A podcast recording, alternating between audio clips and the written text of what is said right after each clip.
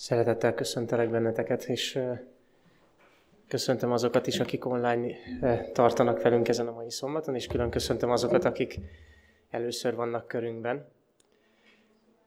Nem tudom, észrevettitek de van egy néhány vendégünk,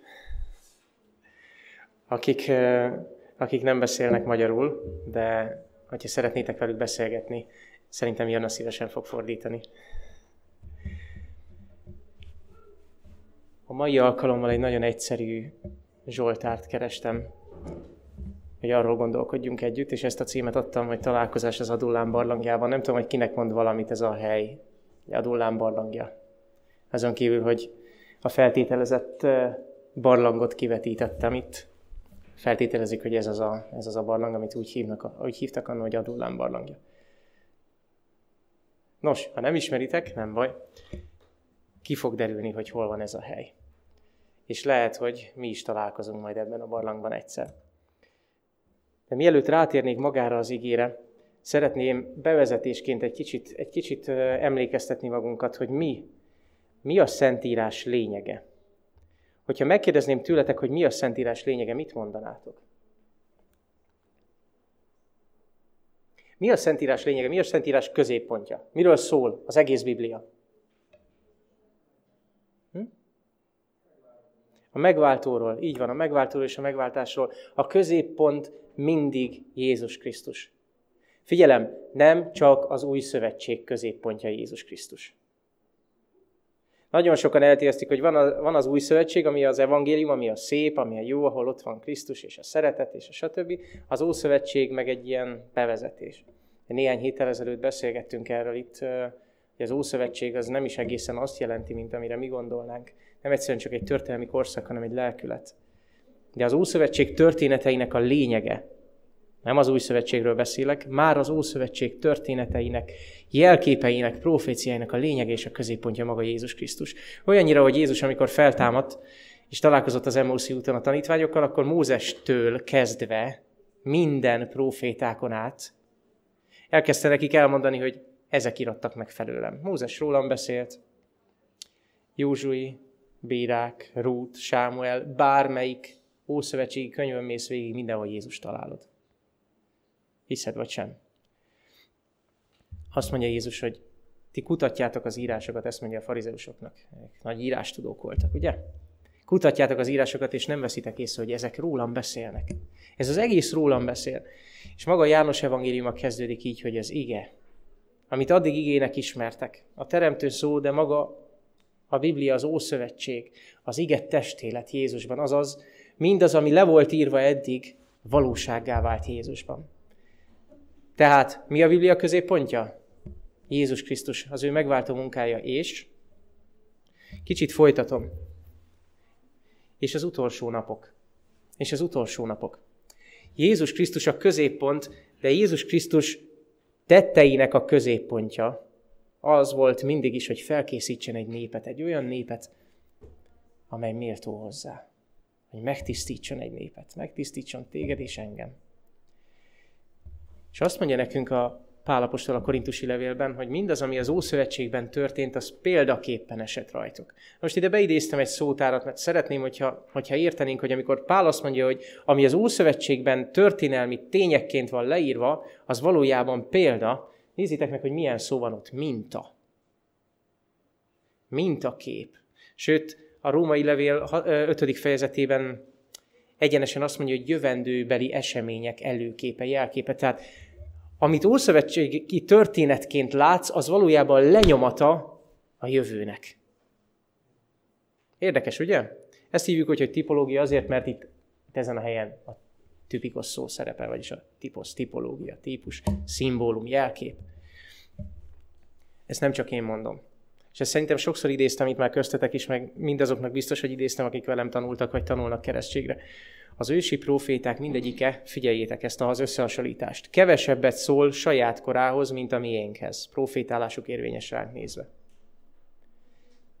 Hogyha ide idézném Péter apostol, Péter apostol azt mondja, Péter apostol azt mondja, hogy, hogy nem maguknak szolgáltak a régi proféták, hanem nekünk mindazzal, amit írtak.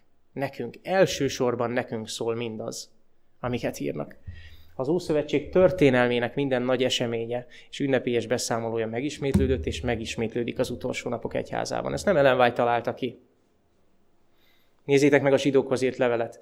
A zsidókhoz írt levél 7. fejezet elővesz egy ókori királyt. Azt se tudjuk ki az a melkisérek, csak egyszer olvasunk róla a Bibliában, egyszer az Ószövetségben, meg még egyszer a Soltárok könyvében.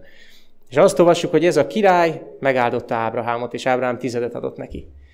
És az új szövetség, meg maga a 110. Zsoltár úgy veszi elő Melkisédek alakját, mint Jézus Krisztus jelképét, ezt a mintát. Na most, hogyha feltesszük ezt a nagyon klassz szemüveget, ami új színeket ad a Bibliának, akkor egész más módon fogjuk az Ószövetséget olvasni. Igen, ott vannak azok a történetek, igen, ezek valóságos, megtörtént események. A régészet egyre inkább bizonyítja, hogy igen, ezek tényleg megtörtént események. Most már a régészet is tud Dávidról, nem csak a Bibliából lehet tudni. Most már a régészet is tud Ezékiás királyról, stb. Az utóbbi 200 évben, 150 évben a régészet nagyon sok mindent felfedezett. Ezek valós történelmi személyek. De számunkra nem csak ennyit jelent. Számunkra ezek a személyek, azon kívül, hogy valóságosak, előre mutatnak valamire. Jézus Krisztusra, az ő munkájára, és az utolsó napok egyházára. Most ennek fényében szeretném, hogyha egy kicsit Dávid történetét elővennénk. Dávid királyt mindannyian ismeritek, ugye? Ki az, aki ismeri Dávid királyt a Bibliából? Dávid király? Jó. Örülök neki. Örülök neki. Nem valami ismeretlen királyt mondtam, ugye? Nem azt mondtam, hogy Amráfel. Amráfel királyt ki ismeri? Ugye? Kell. Nem is gondolnátok, pedig mindenki ismeri. Csak mi Hamurápinak ismerjük, mindegy. Dávid király egy olyan király, akit mindenki ismer. De ha megnézitek Dávid királynak az életét, általában azokat a tanulságokat szoktuk levonni, hogy lám Dávid mekkorákat esett, és az Úr mégis szerette őt.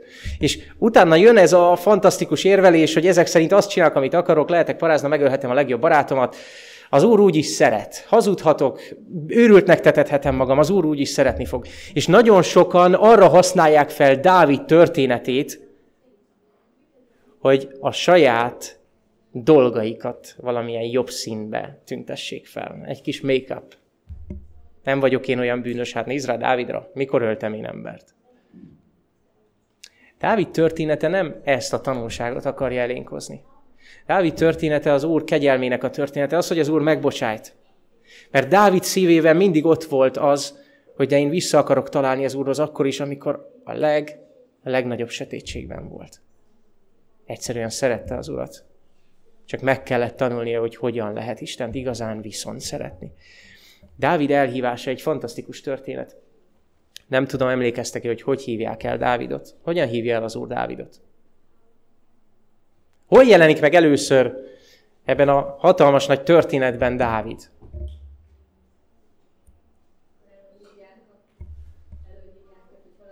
Így van, így van, így van. Ez egy 1700 éves ábrázolás egy zsinagógából, ez volt a legnormálisabb kép, amit a neten találtam. Az összes többi nekem nagyon Hollywood volt, meg rózsaszín, meg jól fésült. Dávidnak ott van a hét testvére, a képen csak hat, ne kérdezzétek miért. Isainak nyolc fia volt. Dávid volt a nyolcadik, és hét testvér ott állt Sámuel előtt. Mert Sámuel azt mondta Isainak, Dávid édesapjának, hogy a fiait közül választott valakit az Úr. És Isai és Sámuel végignézte a fiúkat, és ott állt Eliáb. A hatalmas Eliáb, aztán Samma, aztán az összes többi hét fiú, és az úr azt mondta, hogy nem, nem, nem ezek közül választottam végül. Azt kérdezi, azt kérdezi Isait, hogy van, van még fiad? Mert, mert nekem az úr azt mondta, hogy neked van egy fiad, akit az úr választott, de ebből a hétből egyet se választott. És ekkor kerül elő a legkisebb.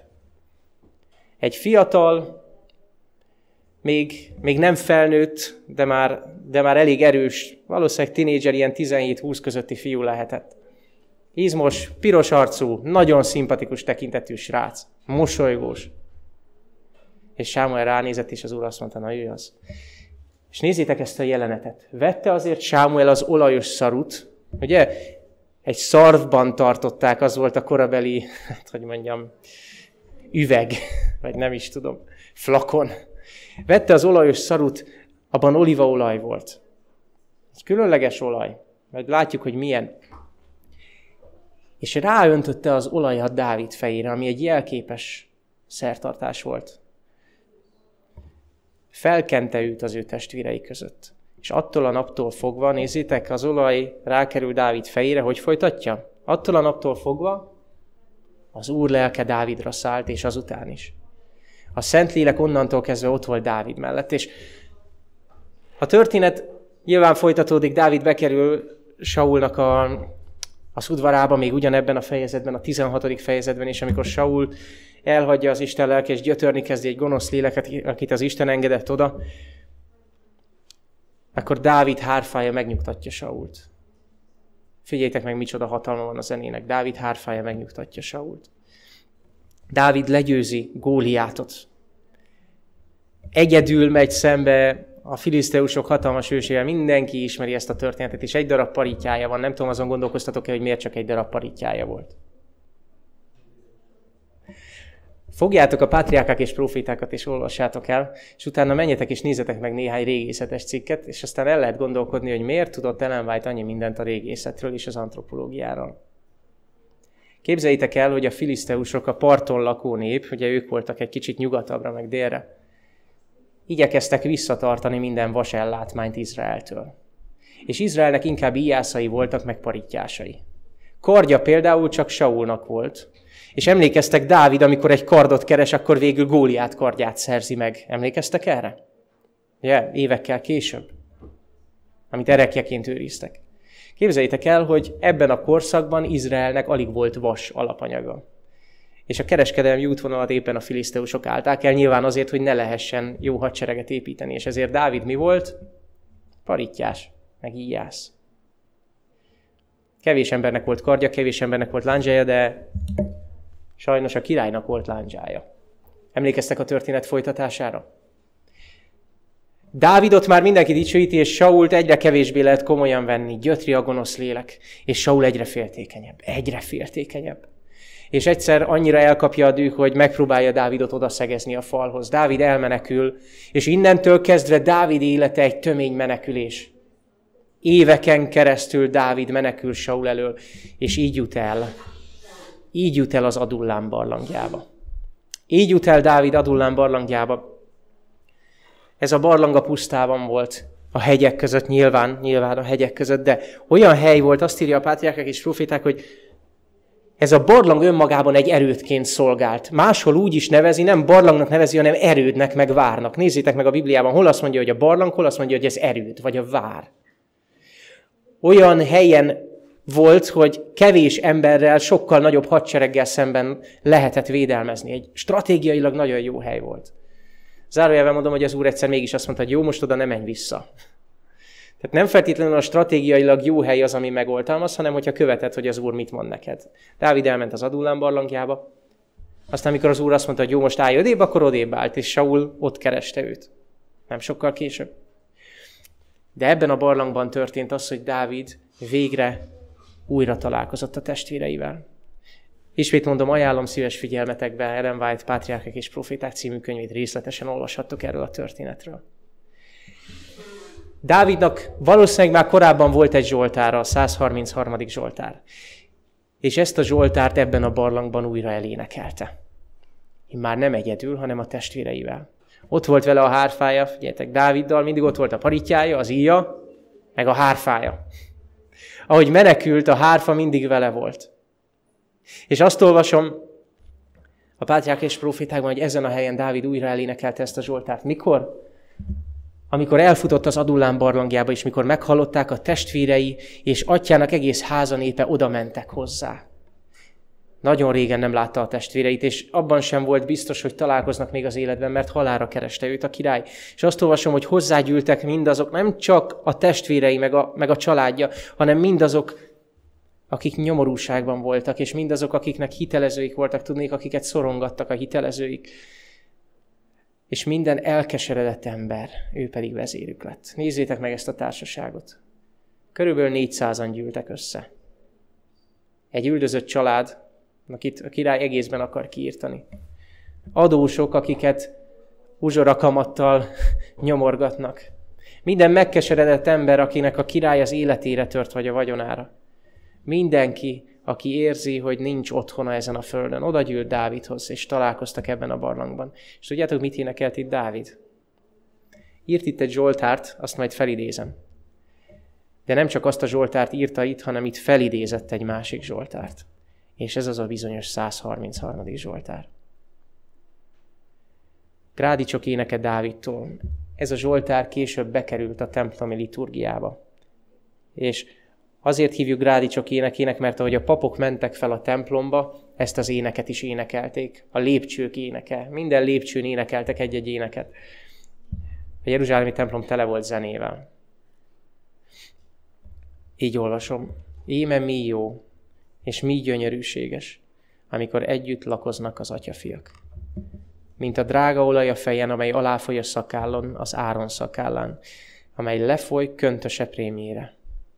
Mint a Hermon harmatja, amely leszáll Sion hegyeire. Csak oda küld áldást az Úr, és életet örökké. Milyen lehetett az Adullám barlangjában ezt az éneket énekelni? Jó és gyönyörűséges, amikor újra találkozom a testvéreimmel? Hogy lehet ilyet énekelni? Ne arra gudjatok, egy picit gondolkodjunk már, ő éppen halálra keresik őt is, a családját, és mindazokat, akik hozzá csatlakoztak. Tehát ez már egy szervezett bűnözés. És azt mondja, hogy jó és gyönyörűséges. Milyenek voltak Dávidnak a testvérei, akikkel olyan jó és gyönyörűséges volt együtt lakozni az Adullám barlangjában? Hagy meséljek nektek Dávid testvéreiről. Ilyenek voltak ezek a testvérek, hogy már kezdtem idézni. Megáll, a, megáll, Sala, ö, megáll Sámuel előtt az első fiú, Eliáb, hatalmas, erős, olyasmi alkat volt, mint Saul. És Sámuel ezt mondta, bizony az úr előtt van az ő felkentje, és az úr azt mondta, ne, ne, ne nézd az ő külsejét. Tudom, szép fiú, meg izmos, de én a szíveket olvasom. És azt mondja, megvetettem őt. Figyeljetek, van-e annál borzalmasabb, amikor az ember szép, okos, gazdag, jól megy neki minden, és az Úr azt mondja, de én megvetettelek. De számomra te nem képviselsz értéket, mert a szíved nagyon-nagyon nincs rendjén. Az Úr nem azt nézi, amit az ember, mert az ember azt nézi, ami a szem előtt van, de az Úr azt nézi, ami a szívben van. Ez egy picit még jobb, mint amit Exuperi mondott. Ugye jól csak a szívével lát az ember, stb. Nem, ez még jobb. Nem egyszerűen a szívével, az Isten lelkével lát jól az ember. Az Úr szemével lehet jól látni, mert az Úr azt nézi, ami a szívben van. Az Úr nem a külsődet nézi. Azt nézi az Úr, hogy rendben vagy-e vele. Azt nézi, hogy közeledsz-e hozzá. Azt mondja, meghallotta Eliában nagyobbik testvér, hogy Dávid megjelent, Dávid megjelent a, a gyűlésen, ahol a két sereg egymásnak feszült, ugye a völgy két oldalán, ahol Góliát mindig lement a völgybe, és átkozta Izrael istenét és Izrael hadseregét, és Dávid oda jön a hadsereghez, mert az apja küldte. Az apja élelmet küldött, ajándékot küldött a királynak, élelmet küldött a fiainak, és Dávid elkezd kíváncsiskodni, hogy ti ezt hallgatjátok, hogy ez a, ez a pogányit szidja Isten népét, és szidalmazza az Úr nevét. Miért nem csinál itt valaki valamit? Itt vagytok, ti vagytok az erős harcosok, miért nem csináltok valamit? Erre jön a báty, és nem azt mondja, hogy hát igazad van, az Úr velünk, akkor kicsoda ellenünk, vágjuk le azt a góliátot. Azt olvasom, hogy minek jöttél ide, öcsi? Mit akarsz itt, kiskölyök? Miért jöttél ide? Ismerem szíved álnokságát. Csak azért jöttél, mert kíváncsi vagy. Kíváncsi vagy a harcra. Milyen harcra? Arra, ahogy a filiszteusok szétvernek minket, ahogy Góliát lealáz minket. Csak kíváncsi vagy. Persze te elmenekülsz gyorslábú fiatal srác. Gyáva vagy, kíváncsi. Semmire kellő. És tudjátok a történet folytatását. Dávid lemegy, fejbe dobja Góliátot, Góliát meghal. Izrael győz. De ilyen volt a kapcsolat Eliáb meg Dávid között. Mi jó és mi gyönyörűséges, mikor együtt lakoznak az atyafiak. Az Adullám barlangjában újra találkoznak. Nem tudom, hogy hányszor találkoztak ezek után a két esemény között. De már nincs az a hang Eliáb részéről, már nincs az, hogy ki vagy te öcsi. Már mindannyian tudják, hogy az Úr felkente őt, és igen, a legkisebb testvérem, akármilyen Megalázó ez az egész helyzet, én vagyok a nagy, én vagyok a szép, én vagyok az erős, de a kisöcsémet választotta az Úr. És Eliáb elkezd büszke lenni öcsire. Mi jó és mi gyönyörűséges, mikor együtt lakoznak az atyafiak, mikor békében vannak együtt az atyafiak. Dávid ezt az éneket énekli. És a folytatás így szól, mint a drága olaj a fejen, amely aláfoly a szakállon, az áron szakállán, amely lefoly köntöse prémjére. Mint az olaj a fejen. Emlékeztek? Dávid tapasztalatból beszél. Tudja, milyen érzés ez, amikor olajat öntenek a, a fejére? Tudjátok, milyen érzés az? Tudjátok, milyen érzés, amikor egy próféta önt olajat a fejedre? Hát én sem tudom. Amikor a próféta, akit az Úr küldött, és azt mondja, olajat öntök a fejedre, és ez azt jelképezi, hogy te vagy az Úr választotja. Hát én szeretném tudni, hogy ez milyen érzés. Én szeretném tudni. De azt olvasom, olyan, mint az Áron fején az olaj. Ki az az Áron? Áron volt az első pap, az első főpap, akit az Úr kijelölt, Mózes, Mózes testvére. Három évvel volt idősebb, mint Mózes, és az Úr Áront jelölte ki. Ő legyen a pap. És ezt olvasom Mózes harmadik könyve 8. fejezetében, ez még Dávid előtt, 1400, Dávid előtt 400 évvel történt, még a pusztában. Azt a parancsot kapta Mózes, hogy öntsön olajat Áron fejére. Áron fejére is töltött a kenet olajával, és megkente őt, hogy felszentelje őt. Ez volt az a nap, amikor az Úr parancsára Mózes felszentelte mind a sátrat, mind a sátor eszközeit a pusztában, és végül olajat öntött Áron fejére és Áron fiainak a fejére is. Mit jelképez a szent olaj? Nézzétek csak, hogyan áll össze a szent olaj. Mielőtt ez az egész megtörtént volna, hogy Áron fejére Mózes olajat önt, az Úr jóval előre, még a sínai hegyen elmondta, hogy hogy kell összeállítani ezt az olajat. Nem tudom, hányan szoktak itt a háziasszonyok közül szappant főzni, vagy bármi ilyesmi. Tudjátok milyen, amikor az illóolajokat össze kell pakolni? A feleségem nagyon szereti az ilyesmit. Képzeljétek el, már a Bibliában is van ilyen, hogy önts össze illóolajokat, és kapni fogsz egy nagyon finom illatot. Egy kenetet. Nézzétek meg a receptet. Azt mondja, mirhát kellett összekeverni fahéjjal, el tudjátok képzelni a mirha illatát? Én alig ha, én nem nagyon ismerem. A tömjénét ismerem, a, a, a mirhájét nem. De a fahéjat ismerjük, ugye? Kálmus, kásia, vagyis akácia. És faolaj, ez ne a mai értelemben vett faolajra gondoltok, ez olívaolaj. Azt mondja, ebből csinálj szent kenetnek olaját. Egy illatos, finom, és hogy mondjam azt, hogy egy egészséges olaj volt. Ugye? Kent fel Áront és az ő fiait is, így szenteld őket, papjai, már képzeljétek el, hogy milyen lehetett ennek a szertartásnak a vége. Illat szállt mindenhol. Érezni lehetett a mirha, meg a, meg a, meg a fahéj illatát. Mit jelképez az olaj? Minek a jelképe az olaj? Ki az, aki tudja, hogy mit jelképez az olaj? Picit legyetek bátrabbak, jó? Szent lélek, így van, nyugodtan mondjátok. Szeretném, hogyha a Bibliából is tudnánk bizonyítani. Tudjátok, hogy miért mondom azt, hogy a Bibliából is bizonyítani kell? Egyrészt, mert vannak, van egy csomó hagyományunk, amit nem tudunk, hogy a Bibliában hol van megírva. Nekünk az a feladatunk, hogyha állítunk valamit, akkor mondjuk azt, hogy mert az ige azt mondja. Itt és itt van megírva. Nemrég találkoztam egy, egy weboldalal, ahol azt bizonygatták, hogy nem az olaj, nem a Szentlélek jelképe, mondom. Idáig lehet jutni. Az Úrnak lelke van én rajtam, mivel hogy felkent engem. Ez volt az első ige, amit Jézus felnőtté válásakor 30 évesen felolvasott a zsinagógában.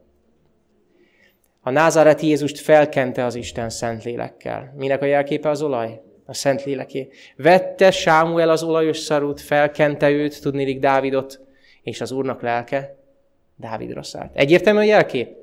Egyértelmű, tiszta. Tiszta, mint a nap. Nézzétek, Éppen ezért nézzétek meg, mit mond még Mózes törvénye. És ne felejtsétek el, Mózesnél minden szertartás, amit olvasunk, minden egyes szertartás, nem ilyen magáért való rituálé, hanem minden jelképez valamit, minden tanítani akar valamit Krisztusról. Azt mondja, ha valaki hasonló olajat csinál, hasonló kenetet, vagy azzal idegent ken meg, kitöröltessék az ő népek közül, meg kell halljon. Miért ez a kegyetlen törvény? Mi értelme van? Minek a jelképe az olaj? Lehet a szent lelket utánozni?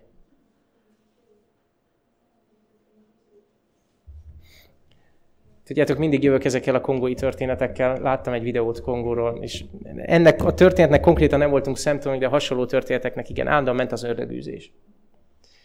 Betöltötték Szentlélekkel azt, akit az ördög megszállt, és a kongói barátaim küldtek egy videót nem olyan rég, egy-két éve, hogy egy fickóból éppen űzik ki az ördögöt egy ilyen karizmatikus gyülekezetben, de a srácnak megcsörel a telefonja.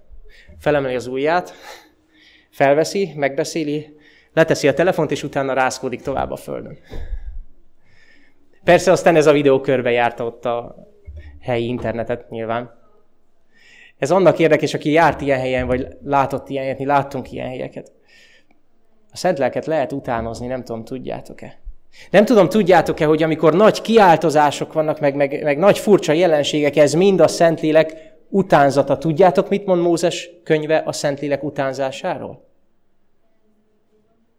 Azt mondja, aki utánozza, annak meg kell halnia. Miért? Mert az utolsó napoknak pont az a lényege, az egyik lényegi eleme, hogy tudnod kell megkülönböztetni, hogy melyik az Isten lelke, és melyik nem az Isten lelke. És amikor valaki hasonló kenetet csinál, vagyis amikor valaki utánozni akarja a szent lelket, sokakat félre fog vezetni.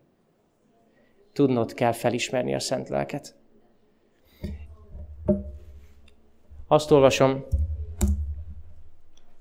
hogy vette Sámuel az olajos szarut, és az úrnak lelke onnantól kezdve Dávidra szállt. Dávid nem ordibált, nem sipítozott, nem vetette magát a földre, hanem egyszerűen a világ egyik legbátrabb harcosa lett. Kivéve akkor, amikor hazudt, kivéve akkor, amikor ölt. Hogy van ez?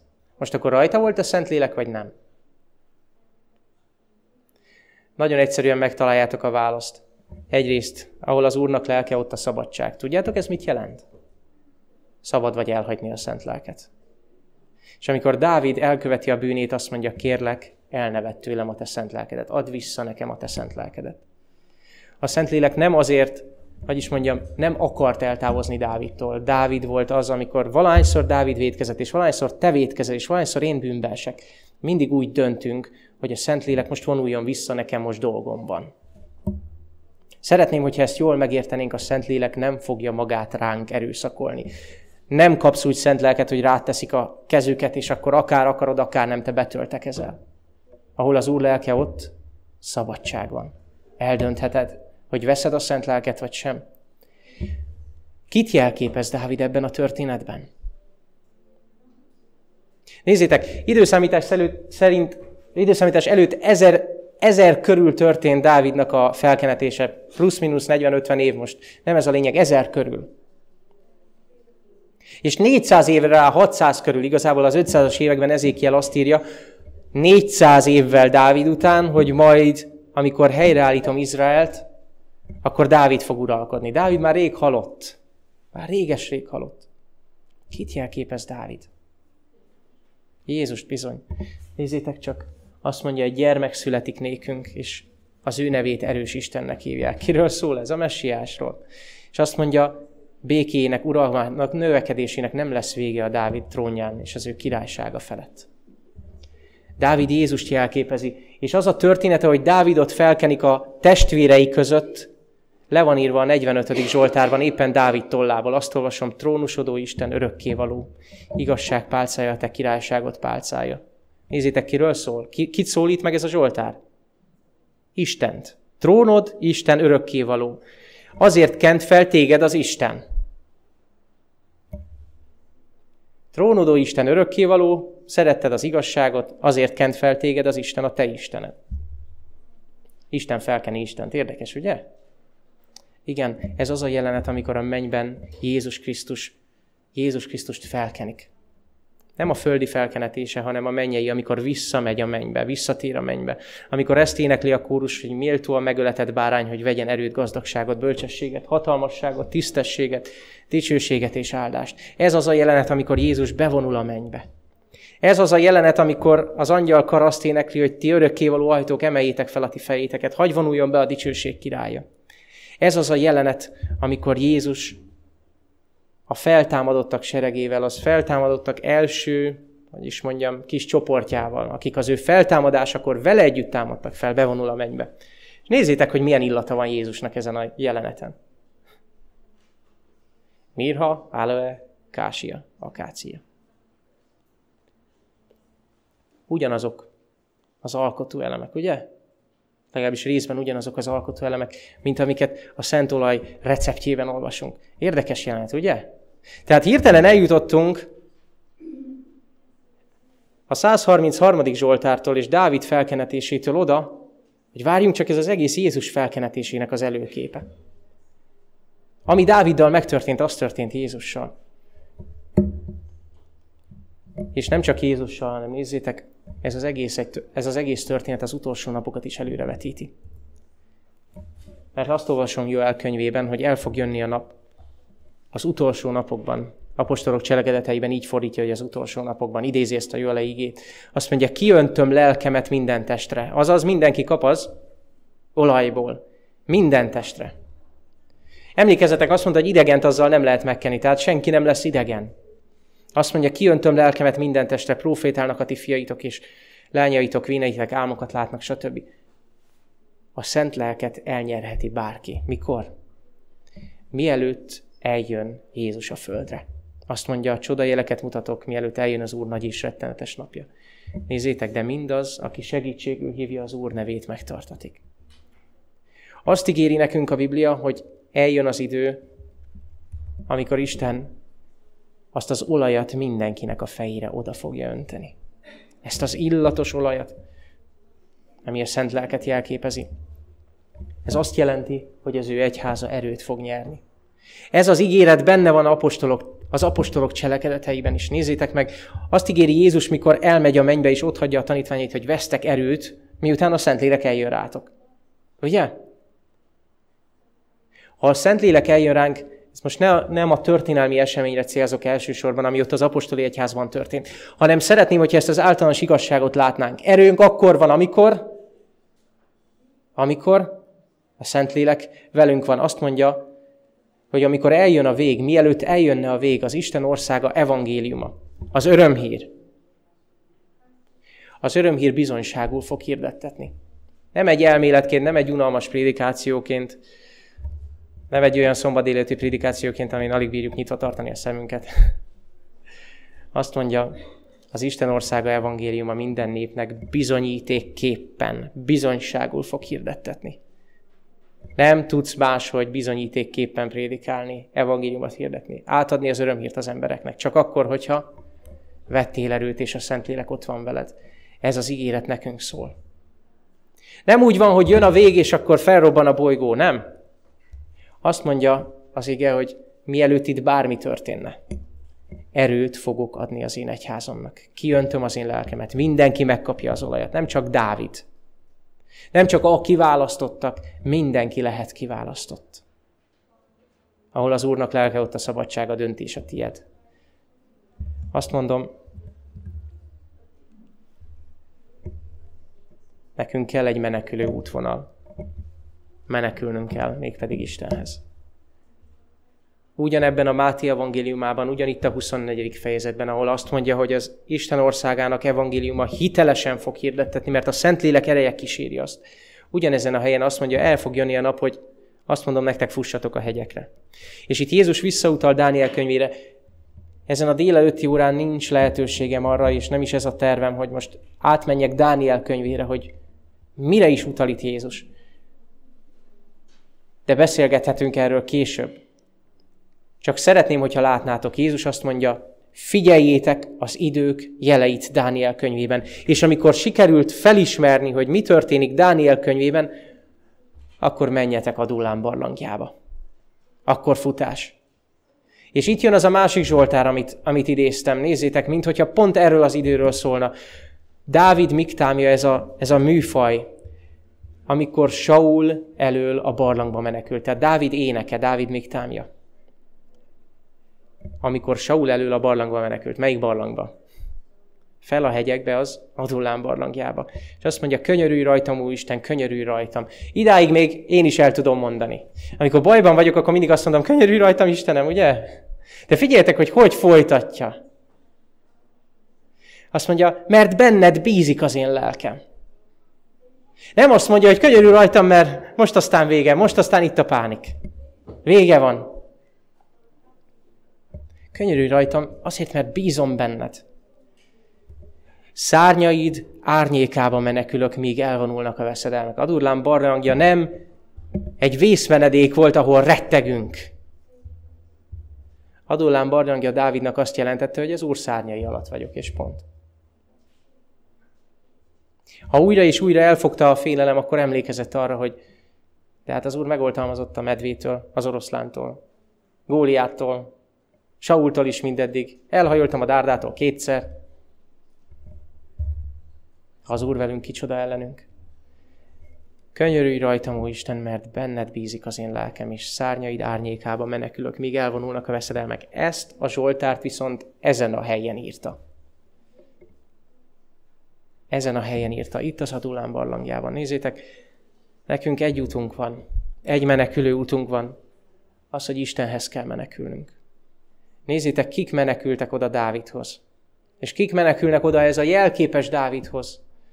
Az ő szárnyai árnyékába. Azt mondja, hozzágyűltek mindazok, akik nyomorúságban vannak. Nézzétek, Sofóniás hogyan jövendel az utolsó napokról. Azt mondja, lesz közted egy maradék.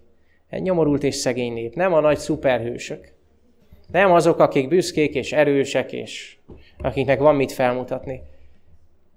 Olyan emberek, akik vállalják azt, hogy igen, én nyomorult vagyok. Most nem fogom elmondani, de az Adullán barlangjához kötődik egy másik történet. Majd nézzétek meg ezt a nyomorult népet.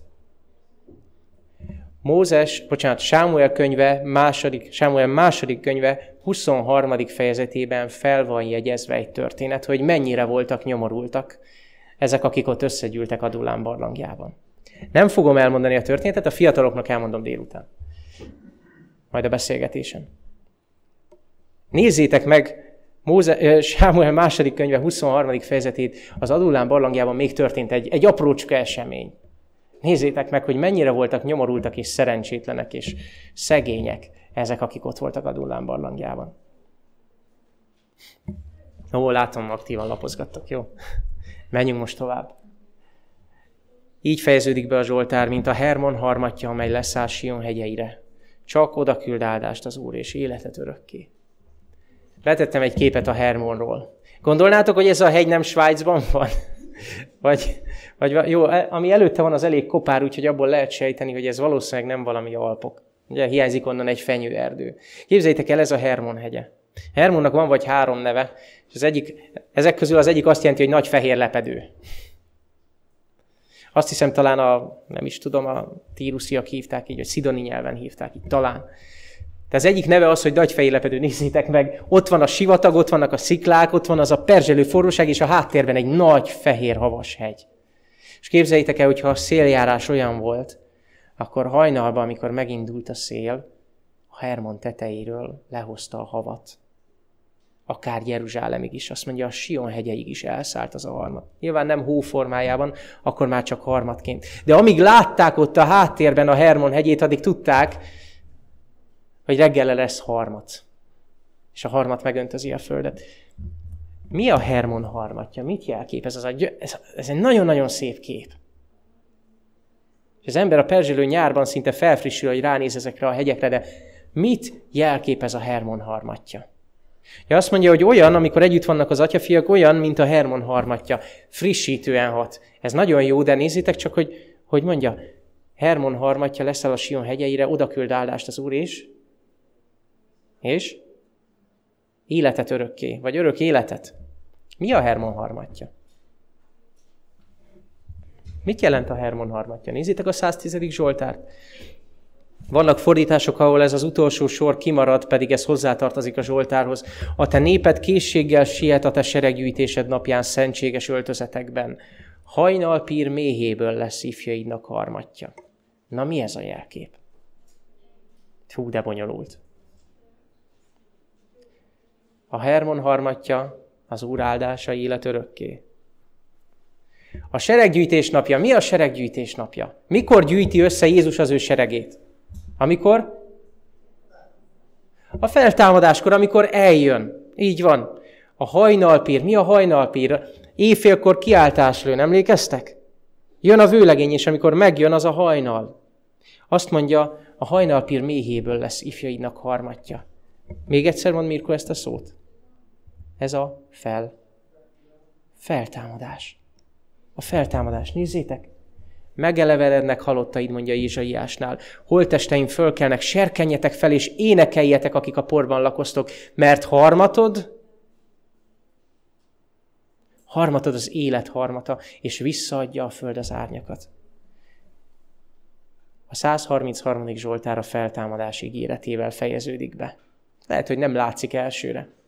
De a harmat, a reggeli harmat, a fentről, a magasból, a Hermonról származó harmat,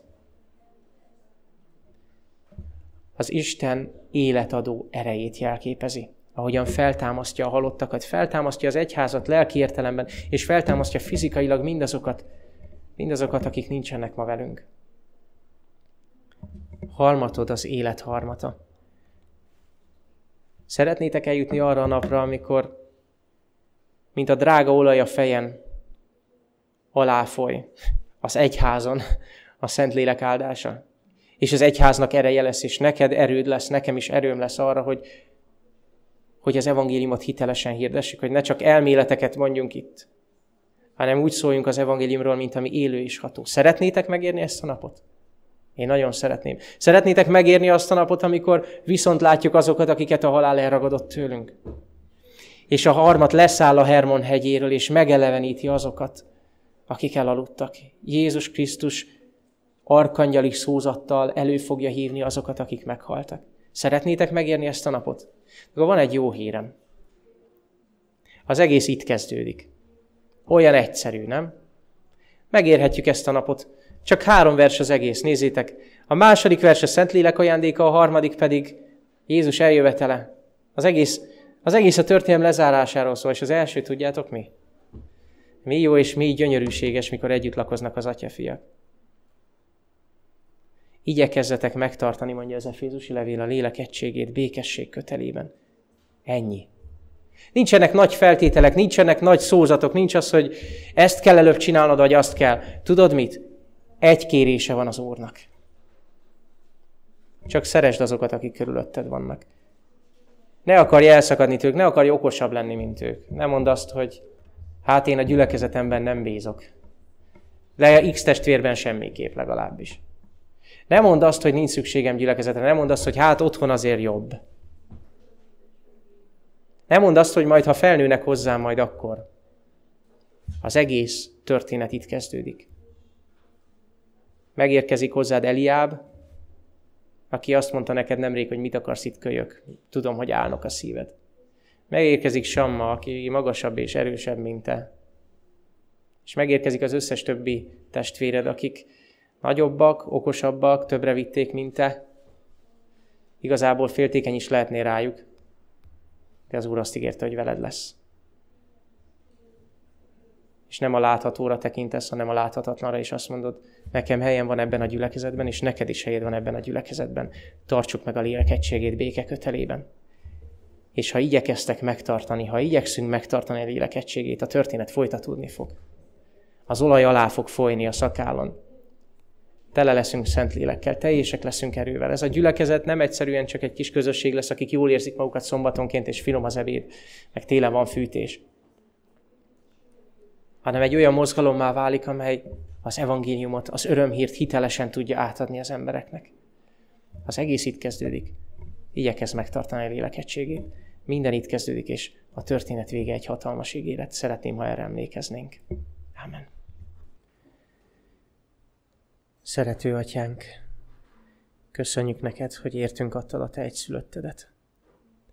Köszönjük, hogy Jézusban biztosítékunk van arra, hogy te szeretsz minket, te ezt megmutattad. És hogy nem egyszerűen csak megmostál a bűneinkből az ő vére által, hanem új életre hívtál el, és Jézus által elnyerhetjük a te szent lelkedet. Atyánk, Hiszük, hogy nekünk nem az a feladatunk, hogy megmagyarázzuk, hogy mi a Szentlélek. És nem a, az a feladatunk, hogy mi használjuk a szent lelket, hanem hogy ő használjon minket. Atyánk, köszönjük neked az erőígéretét. Köszönjük, hogy amikor nyomorultnak tűnünk, akkor lehetünk a legerősebbek a te erőd által.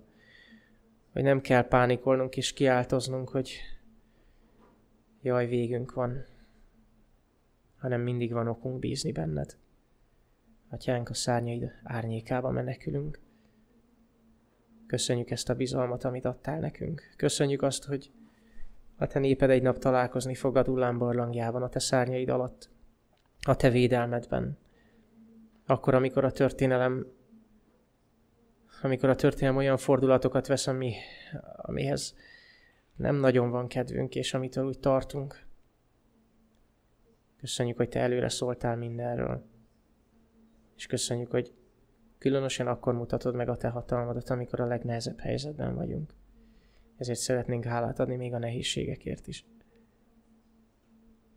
Atyánk, törzs be rajtunk a Te ígéretedet, küld el a Te szent lelkedet a Te egyházadnak, és fejezd be, zárd le ezt a földi történelmet, hogy hazamessünk végre hozzád, hogy visszanyerhessük azokat, akiket elvesztettünk.